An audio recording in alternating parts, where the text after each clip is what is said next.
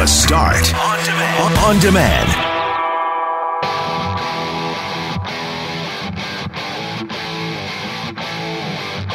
We typically try to steer away from U.S. politics. We will delve into stories around Donald Trump every once in a while. We did so today. I think not to would have been irresponsible. A video on Twitter, and it's gone. Ah, I know you're tired of this word, but it's gone viral. Over 5 million views in less than 24 hours of a woman flipping through the menu on a touchscreen on an airplane in bare feet. Picture of cops and fire paramedics. Constable Rob Carver, the Winnipeg Police Service, saying it may not be what it looks like. A gun was pulled at Health Sciences Center Saturday night, not inside the hospital, but immediately outside the hospital. We will speak to the MGEU, that and so much more coming up. It is the start on demand. Let's get right down to business. Now, here is a good memory, powerful memory. In context of the text we just got, it's actually one of those teary, making me a bit teary this morning. it is. It's uh, Greg and Loren with you on this Tuesday morning, and we were asking about those moments in time where you felt proud to be a human being, and maybe more specifically, a Canadian.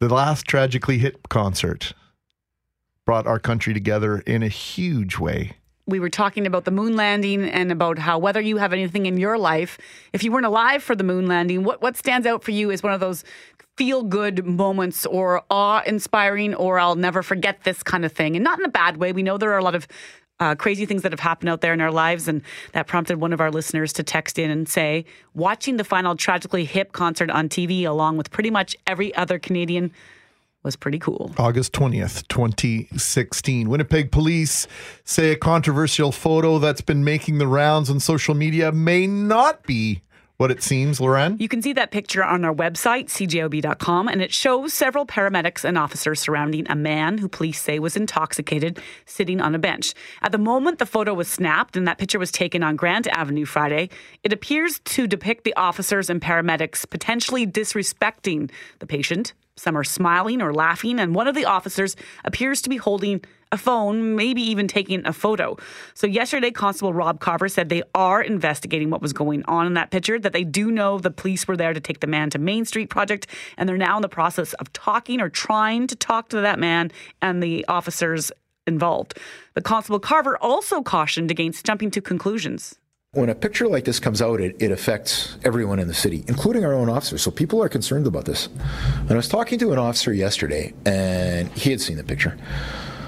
And he related uh, an incident that I think is, is, is really useful for everybody here to hear. So he was dealing with a person who was in meth psychosis, and they were being taken by him and his partner to a medical facility to be assessed. And the person that they were dealing with was a woman, was sort of marching. And one of the things you get to do when you're a frontline, whether it's emergency services personnel from fire paramedic or cops, is you get a sense of empathy and how to deal with people that's very different from the average person. So the officer, uh, and she was in, in pretty good spirits, but very agitated, started kind of marching with her. And she laughed at this. She thought it was funny, and it helped them connect. Somebody, a citizen, randomly saw this and chastised the officer for doing that and thought the officer was mocking her. And in fact, it was anything but. He's trying to make sure she feels comfortable with him, trying to make sure she knows that she's safe. Him doing that made her laugh and made him connect with her in a way that they could get her into treatment, not have to use any force, talk to her at a very personal level. Those decisions are made by, by people who have lots and lots of experience. So people may have jumped to conclusions, or maybe they haven't. We don't know what happened in that photo, but we do know that there are other possibilities. And so, my question for listeners this morning is where do you sit on this? What do you think was happening in that photo?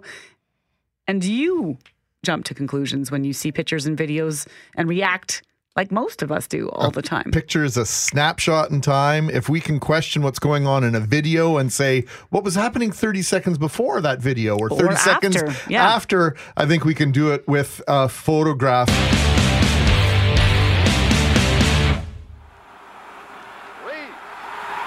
point, Winnipeg. I would think. Winnipeg is so explosive, deflects so quickly. Early start by Hamilton defensively. Clement, they put him on him, but he finds Poplawski into the end zone. He goes with two penalty marks. Ah, 1984. One of the best years of my life. For the music, that's why we're no, not for the music. clear up why Certainly not playing- this music. Why we're playing Let's Hear It for the Boy because that was one of the top hits of 1984. and Mm, not it my ghetto to blaster. Let's Hear It for the Bomber Boys. The blue, the boys in blue and gold, the Winnipeg Blue Bombers won their first Grey Cup in 22 years in 1984. It felt like I was going to wait forever, but I remember when the Bombers clinched the game. The game was over, sitting in my house in Golding Street on the bottom stair. Crying my eyes out because I thought maybe I would never live to see the Bombers win a Grey Cup. Boy, did I have no idea what I was in for in my 30s, 40s, and now uh, as I enter my 50th hey, year. you had the 80s though.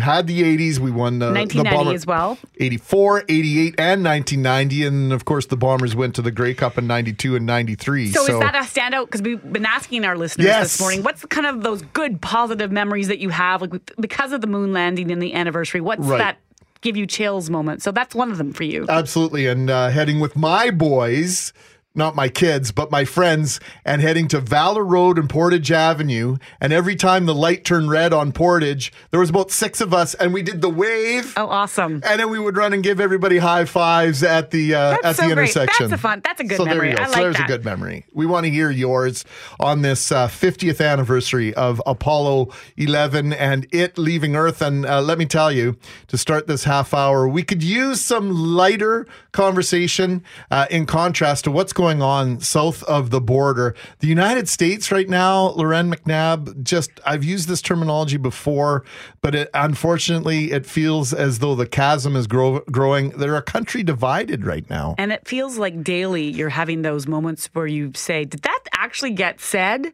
Hmm. Or in this case, tweeted? So, four Democratic congresswomen in the U.S. have spoken out against what they're calling President Trump's blatantly racist assault on them. They say it's nothing more than an effort to distract from what they call the president's corrupt administration and inhumane policies towards migrants. It is time for us to stop allowing this president to make a mockery out of our Constitution. It's time for us to impeach this president. That was Congresswoman Ilhan Omar responding to a tweet from President Trump, Trump, a tweet that said, quote, they should go back and help fix the totally broken and crime infested places from which they came. He didn't specifically say who he was talking about in that tweet, but his target was for four liberal women of color. Three were born in the United States, and all are American citizens. As Global's Jackson Proskow explains, it seems Trump is prepared to make race a key part of his election strategy. They hate our country. They hate it, I think, with a passion. Defending his racist attacks on four minority congresswomen, President Trump cemented his earlier position, calling on them to go back to the countries they came from. These are people that if they don't like it here, they can leave. But Representatives Alexandria Ocasio Cortez, Rashida Tlaib, Ilhan Omar, and Ayanna Presley are all U.S. citizens. Three of the four were born in the United States. Trump insists his attacks were not racist, but found few willing to rush to his defense. He relies on racism, division, and anti immigrant sentiment to consolidate power. The president has not shied away from embracing racist tropes in the past, questioning whether Barack Obama was born in America, failing to distance himself from neo Nazis at a rally in Virginia. You also had people that were very fine people on both sides. Asked Monday if he's okay sharing common cause with white nationalists, It doesn't concern me because many people agree with me. and that may be the point. For Trump, it's all about his reelection strategy. He has actually had one strategy from the first day he has held office, and that is to goose his base, to energize his base, to keep them excited and interested in him. The president's plan? Make the women household names, attack them as extremists, and wait for Democrats to rush to their defense. If they want to gear their wagons around these four people, I think they're going to have a very tough election because I don't think the people of the United States will stand for it. Jackson Proskow, Global News, Washington. You know, Loren, I asked you first thing this morning, do we want to talk about this today? Do we want to talk about it at all? I, I think we've done a pretty good job of of leaving the American political circumstance out of our discussions most mornings, but I would have felt horrible ignoring this story because it does feel like a one of those seminal moments in the United States. Like like we're going to decide what's going to happen henceforth, and maybe we've had a lot of those in the last couple of years. But yesterday, it just felt different when I was listening to American radio stations. I love to flip through and to to see what people are talking about, and and it feels as though there there could be a line in the sand drawn here.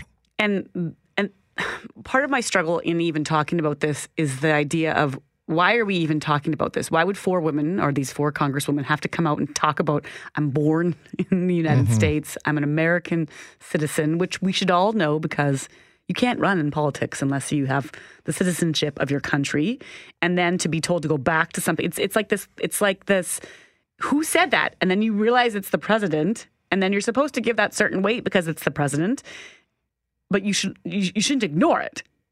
You can't ignore it. And I feel like we're trying to ignore it sometimes because we just are fed up.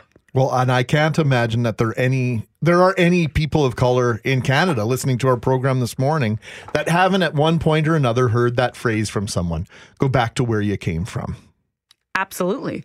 I, we, we've had conversations with uh, several people about the idea that that question of where are you from Mm-hmm. is insulting, and also the go back to where you came from gets. We've we've seen videos in our own country, right, where someone's in a Brandon, you want me to go back to Brandon? Is, is that what you're saying? right. Right. For a lot of Right. people, that's where they were born, even though they're a person of color. They were they were born in Canada, but there's this immediate in tension filled situation or or in a in a face to face about something ridiculous. We go to these dark places uh, in terms of our language, and and I'm like I say, I'm convinced there isn't a person of color listening to us this morning that hasn't heard some variation of that. it happens all the time and it's insulting. And then now you have a president of the United States saying that. And again, I go back to the idea that it's gotten to the point now, and he's running again, that we're exhausted with what he's saying. And so, so many of us That's are just the- allowing it to That's the to dangerous happen. part. Yeah, I don't want to talk about Trump anymore. It's just, it's so frustrating. Leave the guy alone. Well, guess what? When, when, when people say things like that, they need to be discussed. But we're we're shrugging our shoulders now because we're four years in and potentially signing up three years in, and America's potentially signing up for another four, and people are too tired to continue down this road. If you uh, want us to leave this alone, 204 780 6868, let us know. If you've got some feedback, we always love hearing from you. Getting great feedback on some of the positive things uh, and the and the different moments in time that uh, have defined your life. Loren, you wanted to say something there. Oh, well, just now, Brian just wrote to say, Good morning, guys. Don't talk about Trump. He's a dumb, stupid, racist. I'll leave a couple blanks in here. Mhm. Talk about positive things. I hear you, Brian. Here we Except go. for if we ignore it, where will we be? Where will we be?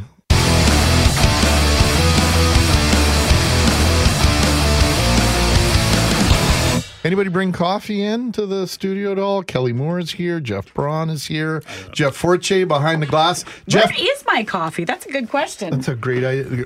Yeah, I'm not used to seeing you without it. Hey, Forts, before we move along here, who won the Blue Bomber tickets for Friday night's game against the Ottawa, almost said Rough Riders, Red Oh, Blacks? Gary Skromita. Gary knew that Joe Poplawski caught the touchdown pass from Tom Clements in one of the two touchdown highlight clips that I played for you earlier this morning. We're talking about the things that, um, you know, that you remember as a kid or at some point in your life that excited you on this 50th anniversary of Apollo 11 leaving the planet Earth for the moon.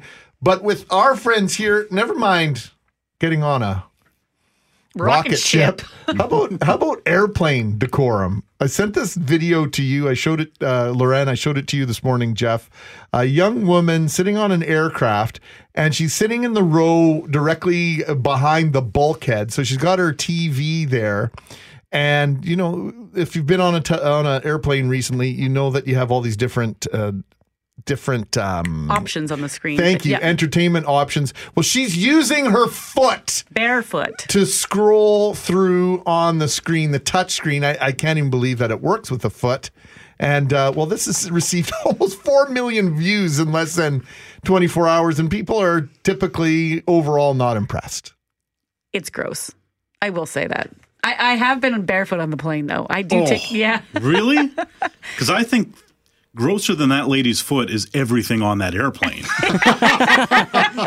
like I'd be more worried about her picking up something off that screen onto her foot than vice versa. It's just that on a lot of international flights, like uh, going back and forth, the flight could be 12 hours or 13 hours. Yeah. And so I do take my shoes off. Even to go to the bathroom.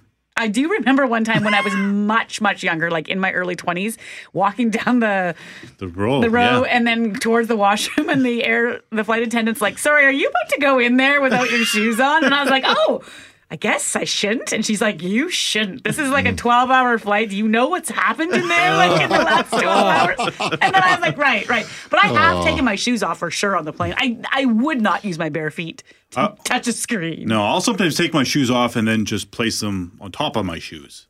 Like your feet. Just, yeah, just to let them breathe a bit. You If, wouldn't if put I your have the feet row on to the floor? myself and they um, and they don't feel too squishy or whatever. But what's that? Not not right on the floor. Not bare feet on the floor. For Kelly? Sure.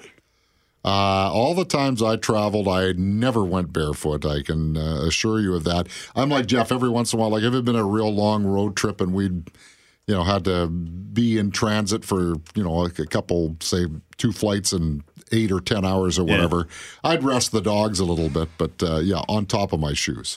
You guys are really polite. Forte, I'm you a- take your shoes I'm- off, right? I'm a socks and shoes guy. I've even worn socks and shoes to the beach. Oh, God. Oh, I'm not even Forte. kidding. but how long are So those you're socks? Mr. Bean, are you? Let those toes get tickled by the sand a little.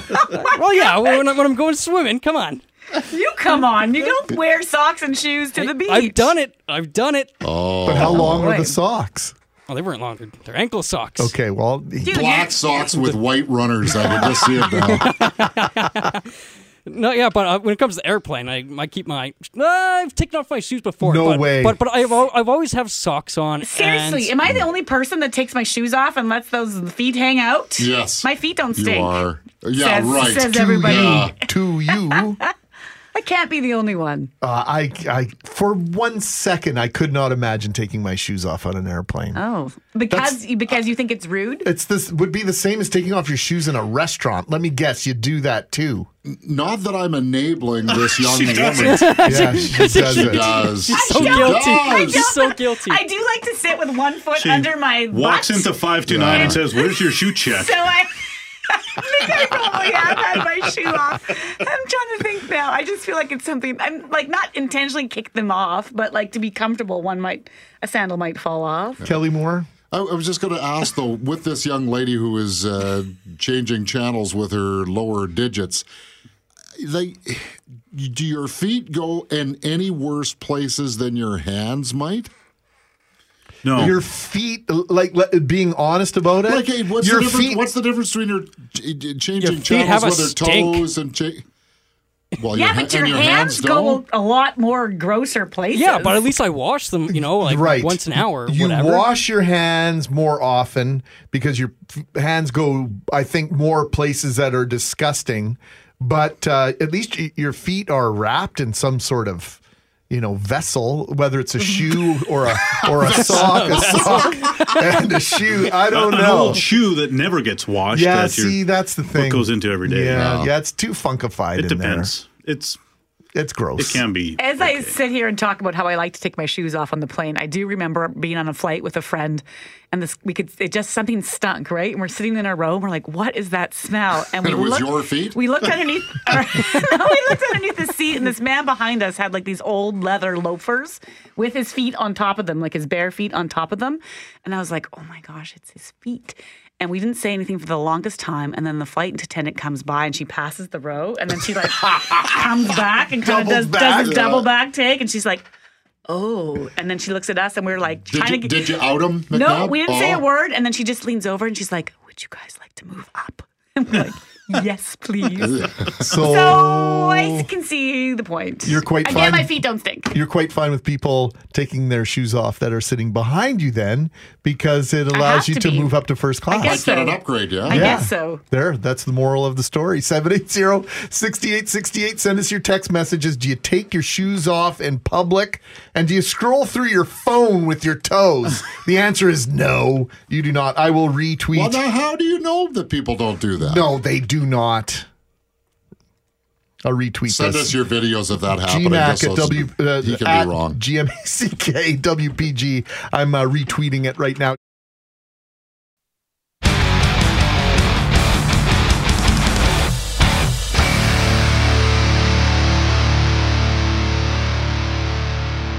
Lots of text messages at 780 6868. It's amazing how many people are up and their brains are working at full throttle between 6 a.m. and 7. We're going to have to keep up. I can't.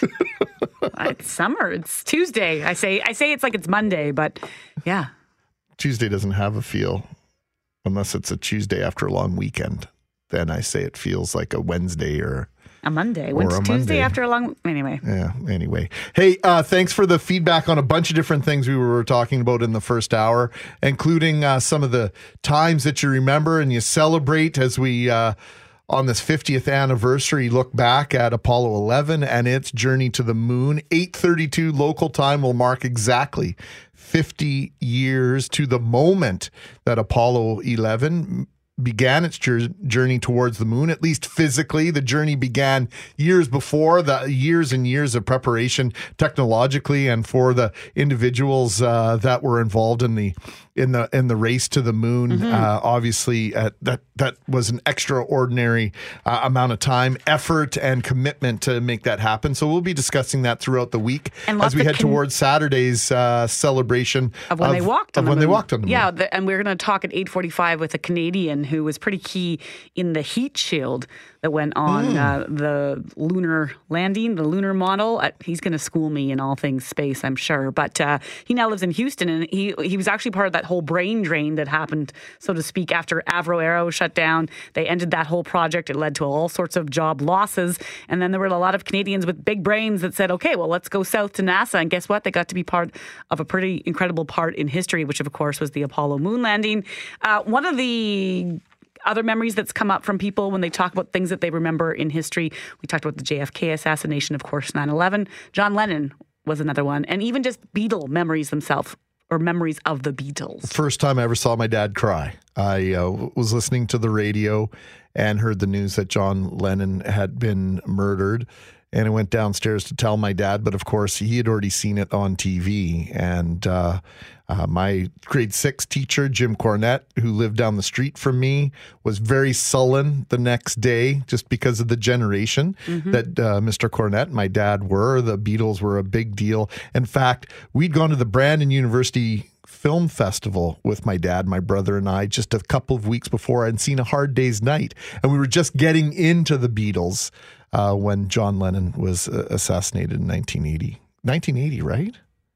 I want to say 1980. You're asking the wrong person. Yeah, well, anyway, uh, So we'll double check that. We'd And love to hear more of your memories if you've got them. And then another great conversation we're going to have later in the show is about would you want to know whether or not you carried the gene for dementia or Alzheimer's? This uh, based on a revelation yesterday announced at a conference in Chicago. Uh, researchers believe that they are on the verge of a blood test that is about 88% accurate whether or not you have Alzheimer's. We had that survey last year that told us 60% or thereabouts of all Canadians would not want others to know if they were diagnosed with Alzheimer's. But would you want to know yourself if you were predisposed or at a higher risk of Alzheimer's? And uh, Dr. Ben Albensi visited with uh, Julie and Will, who's filling in for Richard on the news. Uh, at least he was yesterday. Uh, we'll play some of that conversation between Dr. Albensi and the news uh, from yesterday. If you know there's a cure, then it's good to have that information. When you don't know if you can be, if there's a cure, I don't know if I need to know something that can't be fixed yet. It's a great question. I think it's a fantastic question. So we'll go down that as well. And one last thing before we move on to our next topic. Yes, we were getting at least a couple text messages. We were talking about the the woman on the airplane changing her screen with her toes, with her feet, and and uh, people uh, with some humorous, humorous responses with regards to taking off your shoes here, there, and anywhere. Uh, yes, we understand there are some people on this planet who do not have the use of their arms, or maybe don't have arms, and and their feet are their hands. I, I would hope that that goes without saying that we are not disparaging anyone that uh, is in a situation like that. It's an extraordinary situation, and uh, we know that there are amazing folks that uh, conquer their uh, their physical disabilities every single day, and we would never ever look down on them or or include them in a group of people who simply decide to use their feet out of laziness uh, which was the case. If you want to see that video i've tweeted it out gmackwpg on twitter. Now downtown was a big topic of conversation yesterday. Our question of the day in fact what would you like to see next in winnipeg's downtown and the winner, almost by a landslide, we had one, two, three, four, five choices. 50% said more patios and people places. And our colleague Hal Anderson took up the conversation with Jino Distasio, urban planning at the University of Winnipeg, professor there, and also got your feedback. Here's a recap. Well, it's a great question. You know, I think Winnipeggers would agree that over the last 15 years, our downtown has changed dramatically. I was just looking at the fact that, you know, Bell MTS Center opened 15 years ago. We started work on the waterfront 15 years ago. What's next? That's that's that's the hard part. You know, is it encouraging more uh, residential development downtown? Is it attracting more jobs? Is it attracting more affordable housing? Or are we trying to reimagine, you know, downtown shopping and malls? But I think one gap, though, for sure, is uh, adding a, a, major grocery store in the downtown proper, like into the exchange or into the downtown, would be something that I think would be a, a great next step. Um, I would like to see downtown closed to all uh, vehicle traffic and just have transit in and out, so it's more of a public space. Everywhere downtown, like you, you said downtown, like everywhere. Well, the, Portage, Portage in Main, uh, well, specifically Portage. It's worked in other cities, and just have transit coming in and out, or a shuttle, a large outdoor, uh, a large parkade uh, just outside it, and then you have the, the perfect mix of people coming downtown. The biggest parkade in Canada would be in Winnipeg, somewhere downtown. a parkade. That's that's what you'd like to see downtown. Well, yeah, parking parking is yeah. somewhere. I hear you. I am driving around and Yep. around and around looking for a parking spot, and if I can't find a parking spot, I keep going. And every business downtown knows that there's an issue with parking. I've worked downtown. I've been working downtown for over 10 years now. I grew up going downtown, and, um, you know, we're just sadly lacking some shopping down there.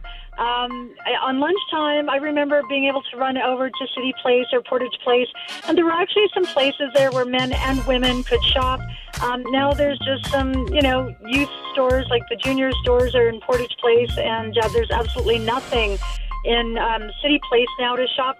Um, I'd like to see a, a major store downtown, like a Winners, uh, Marshalls downtown, uh, a large anchor store that maybe people wouldn't mind uh, sticking around downtown after work. Uh, for a couple of hours and uh, and do a little bit of shopping. Maybe the store only stays open till eight o'clock, but I mean that's more than what we have now. I'm headed downtown. Less pay by phone. Less pay by phone. Like they seem to be, they seem to be. Uh, oh, the millennials do everything by phone, so let's put everything on phone. My 87-year-old father has given up going downtown because of that. We could add some grocery stores downtown, and uh, I think that would push people to move downtown and Right. uh, perhaps more condos and apartments. I know that uh, Portage Place, they're talking about potentially selling it and Right. turning it into residential space. Yeah. I think that could be an effective way to uh, further develop our downtown. All right. We will leave that question of the day up for just a little while longer. Go to cjob.com. Question of the day brought to you by Mr. Furnace. Don't call them first. You'll see why. Call Mr. Furnace 204 832 6243. What would you like to see next in Winnipeg's downtown?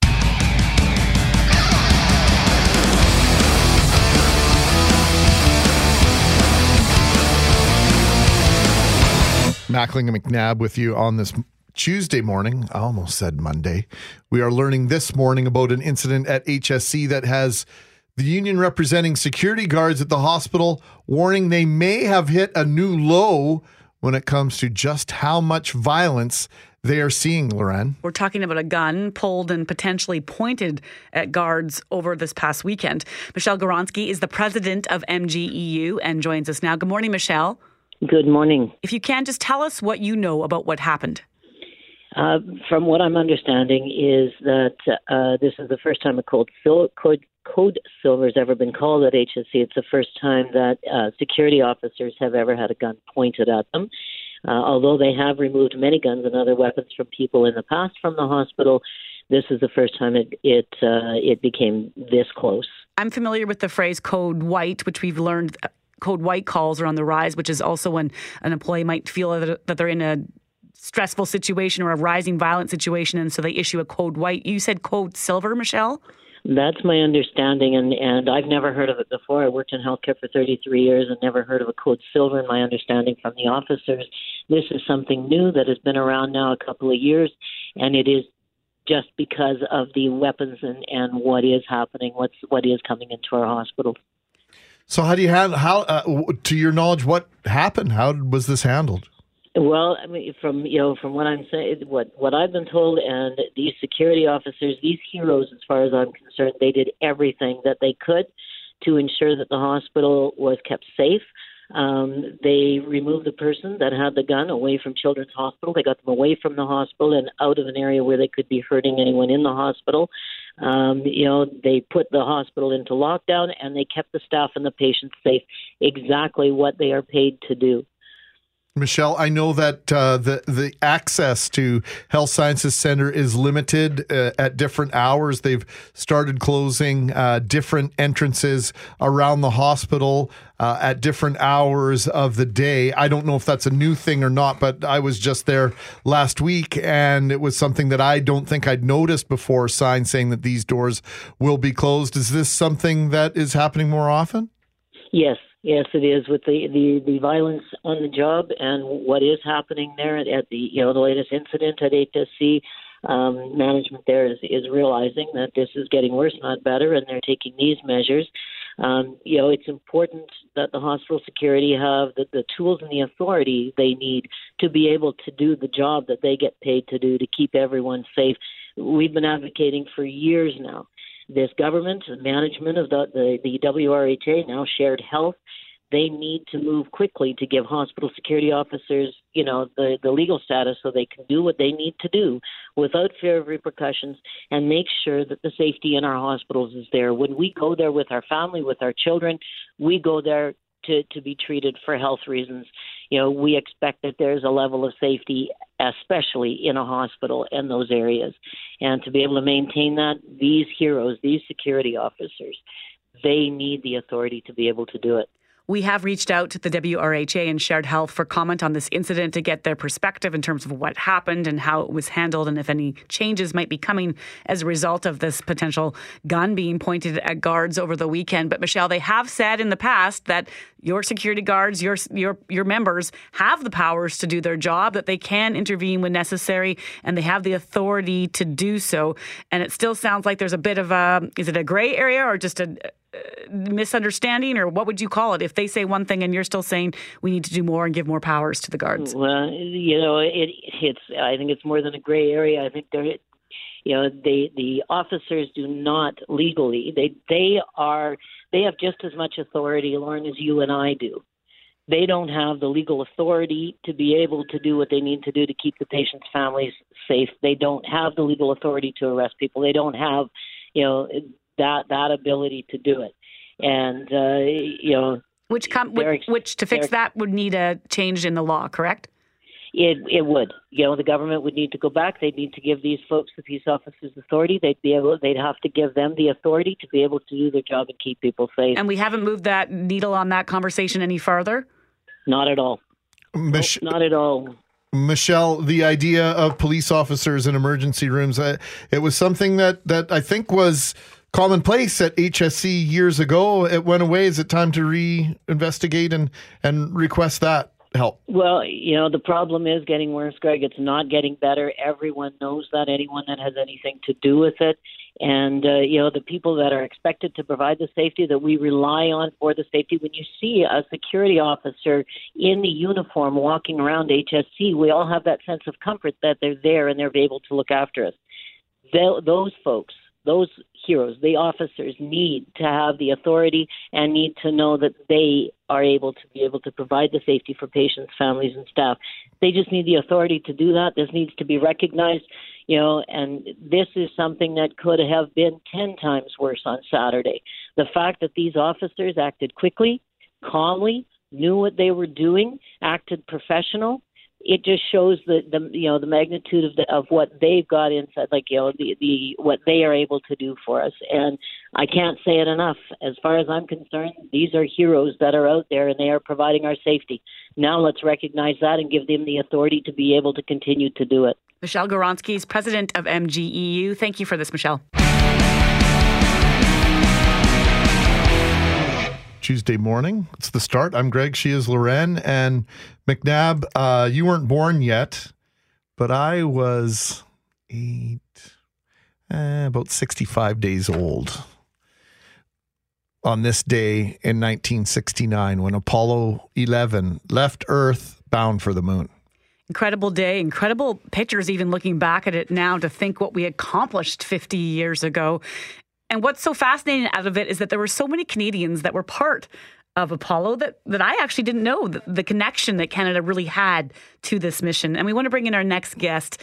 He has an interesting story because he was con- he was one of those people who was part of the Avro Arrow program decades ago, and then when it got canceled, that would have been considered a huge disappointing, awful. I've heard some people refer to it as sort of like a Black Friday to situation, just terrible. And then NASA came calling. Dr. Bryan Erb was actually part of an eight person team that laid the concepts for several key elements of the Apollo aircraft. And he joins us now by phone from Houston. Good morning, Dr. Erb. Good morning. Bryan, you've had a remarkable career, and I want to get to what you did on Apollo in a moment. But can you take us back first to the day you learned the Avro Arrow program uh, was shut down and in theory, you were out of a job. Absolutely out of a job. it's one of those uh, startling events in one's life that you sort of never forget. And it was done in a very impersonal way. Uh, the chief engineer from the Avro Arrow program came on the public address system in the uh, factory and said, in effect, uh, as of today, all employment is canceled. Don't call us, we'll call you you can come in next Monday uh, during a certain time window and uh, pick up your personal belongings. Uh, goodbye and good luck, kind of thing. And that was so. Needless to say, we were all rather shocked and uh, and when oh boy, what what next? So yes. Uh, well, the CF 105, as it was known, was destined to become one of the world's premier airplanes. And so clearly, Canada had a lot of expertise in aerospace. So, what was the next step? How long was it before you realized you might have another option, Dr. Erb? Well, it was about a month, as I recall. Um, I rather promptly got out on the sidewalks of Toronto and started looking for other um, jobs that I might get. I had a a uh, toddler and a brand new infant daughter, so um, you know, putting food on the table was a, was a serious concern. And um, my job search in Toronto didn't yield very much, but um, fortunately, Avro had had some connections with the research people down at the Langley Research Center who were doing Project Mercury. And when they heard of the availability of a rather large number of engineers who had aerospace experience, they uh, contacted the company and basically said, "Well, send us the resumes of people that you think might uh, fit the following uh, technical uh, talent slots." And the company did, and uh, then a group of very senior people from the Langley Research Center and the um, organization was called the Space Task Group, which ran uh, Project Mercury. Um, these folks came up to Toronto and the company made available an interview room, and they talked with us. And the upshot was that they interviewed, uh, oh, I think about three or four hundred people. But um, they selected 40 of us, and I was amongst the fortunate ones to be offered a job at uh, Space Task Group. Fortunate's So, you know, one word, Bryan. I think it, you know, if it, just within years from that, you're part of the a team that helps put man into space and onto the moon. Uh, tell us a bit about your work on. Is it the heat shield? Is that prim- one of your primary roles? Yeah, that was my primary baby. Uh, the advent they put. Uh, well, let me back up a bit. Uh, Space Task Group saw fairly soon, about the spring of '60, that uh, Project Mercury was going to go okay. We would put a man in orbit, but that we would probably be behind the Russians. And so they started saying, "Well, what do we do next? What can we do to leapfrog the uh, the Soviets?"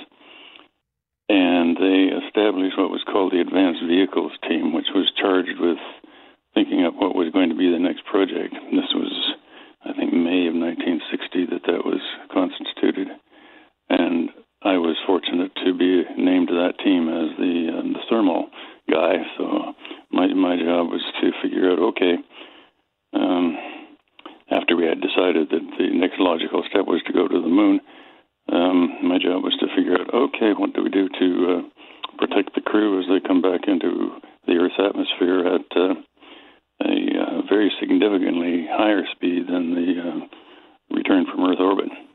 I like, I like how casually he's putting this. You know, it's just my job to make sure basically everybody doesn't burn, right? I mean, it's, it's a simple way to put it. That's the bottom line.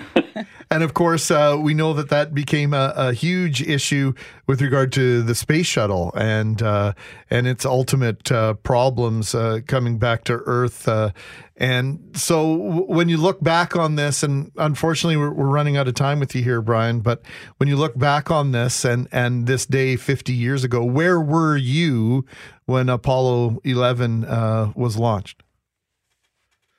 Well, I was in my um, living room with some friends whom I'd invited over to watch the landing on a new TV. It was the first uh, big screen color TV we, we ever owned. And so I was in, in our living room and we were watching the uh, landing take place. And these guys landed on the surface, and I should uh, should say that uh, my job by that time had not been was not no longer the spacecraft side of things, but I was managing the lunar receiving laboratory where the rocks were going to come back to and be examined. And um, so at that time, I had an interest in the rocks. Now that we'd gotten safely to the moon, so these guys got out on out of the LEM and started cavorting around the surface of the moon, happily enjoying one sixth gravity, as you may remember, leaping around and having a good time. And I was shouting at the TV, "Quit jumping around and pick up the damn rocks!"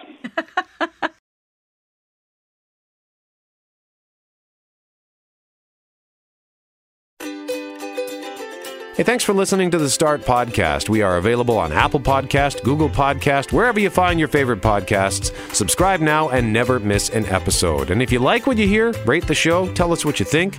And hey, even tell a friend about the podcast. Be sure to follow us on Twitter and Instagram.